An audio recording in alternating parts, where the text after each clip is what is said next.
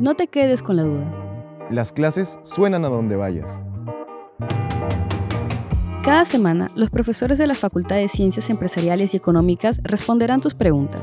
Solo alza la mano y di, Profe, una pregunta.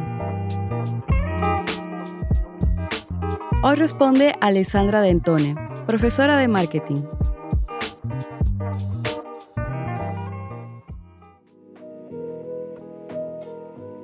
¿Cómo elaboro una propuesta de distribución eficiente? Necesitas conocer el tipo de producto que vas a lanzar y el tipo de mercado o segmento al que te vas a dirigir. Dependiendo del tipo de producto y el mercado es que defines tu estrategia de distribución. Por ejemplo, si es un producto de consumo masivo, llámese por ejemplo una gaseosa o un chocolate o unas galletas, puedes utilizar canales indirectos por ejemplo, mayoristas, llamamos bodegas, puestos de mercado, supermercados. Utilizas muchos canales para poder llegar a la mayor cantidad de consumidores posibles. Pero si por el contrario, por ejemplo, vas a lanzar un producto que es específicamente un producto de nicho o que vea un segmento pequeño o por ejemplo un servicio, puedes utilizar una estrategia de distribución selectiva donde de repente vas a utilizar canales de distribución directos, por ejemplo, fuerza de ventas propia o tiendas propias, algo mucho más especializado. Utilizar muchos canales de distribución tiene una inversión bastante alta. Entonces, si no tienes la espalda financiera necesaria para hacer esa inversión, al final terminas desangrándote, entrando a un montón de canales de manera no potente y diluyendo tu propuesta de valor y teniendo un poquito en cada lado.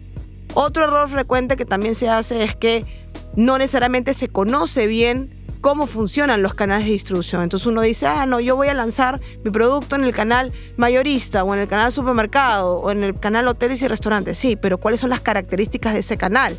Las características de qué margen quiere tener, cómo va a exhibir tu producto, cuál va a ser el volumen de compra promedio, a qué clientes llega ese canal. Entonces, si yo no conozco efectivamente cómo es su cadena de distribución hacia abajo y la propuesta comercial que me pide, yo puedo incurrir en un error al momento de hacer un análisis y, por ejemplo, fijarle un precio o fijarle determinadas estrategias promocionales.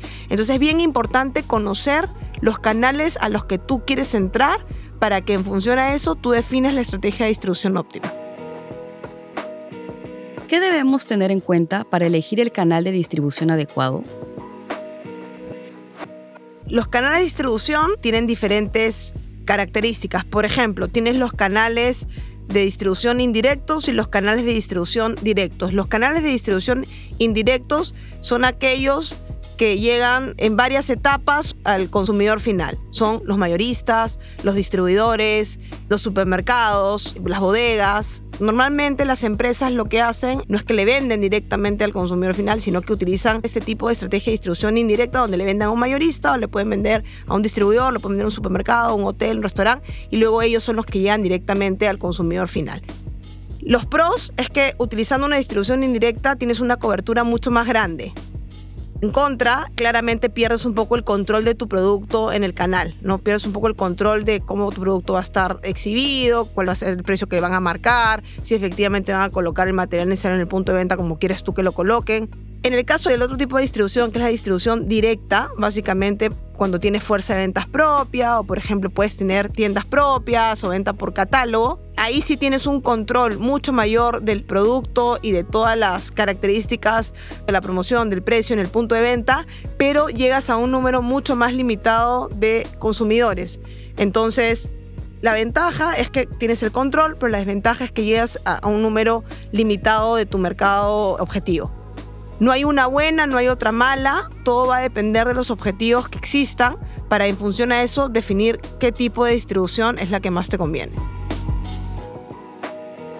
¿Cómo podemos alinear nuestra propuesta de distribución a la estrategia comercial de la empresa? Existen diferentes canales de distribución, dependiendo de lo que uno busque o el objetivo que tenga es que lo utilizas. Entonces, si tú quieres estar en la mayor cantidad de puntos de venta del mercado, quieres tener una estrategia de distribución masiva, es decir, que tu producto esté en todas partes, básicamente vas a utilizar una distribución intensiva y de manera indirecta. Donde vas a utilizar canales como el canal mayorista, donde vas a utilizar distribuidores, donde vas a utilizar supermercados, tiendas de conveniencia, para poder llegar a la mayor cantidad de consumidores posibles. Si por el contrario estás buscando efectivamente llegar solo a un grupo de consumidores o a un mercado reducido, vas a utilizar canales propios normalmente, que puede ser una fuerza de ventas, puede ser venta por catálogo, puede ser tiendas propias, entonces va a depender mucho. Cada canal de distribución tiene obviamente sus pros y sus contras. Al manejar una distribución de alguna manera indirecta, el control que tiene sobre el canal es cada vez menor, porque tú puedes venderle a un mayorista, le puedes vender a un supermercado, le puedes vender a un distribuidor, pero ellos son los que luego van a distribuir tu producto para que llegue al consumidor final. Y obviamente con eso vas a lograr mucho mayor cobertura, porque vas a estar en todas las partes, por ejemplo, del mercado peruano.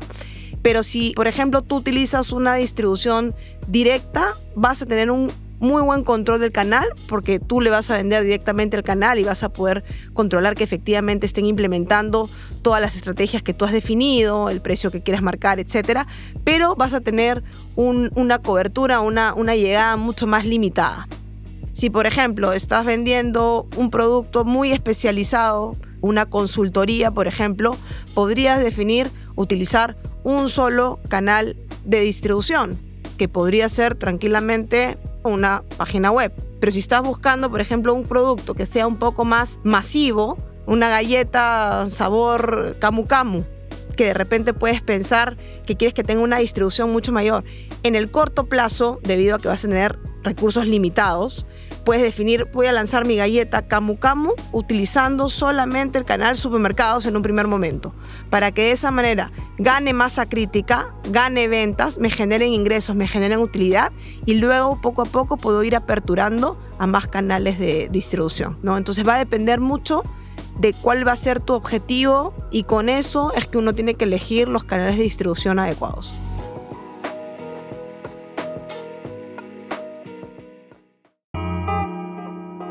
Escribe tus comentarios al correo eventosfacultadcee.ulima.edu.p.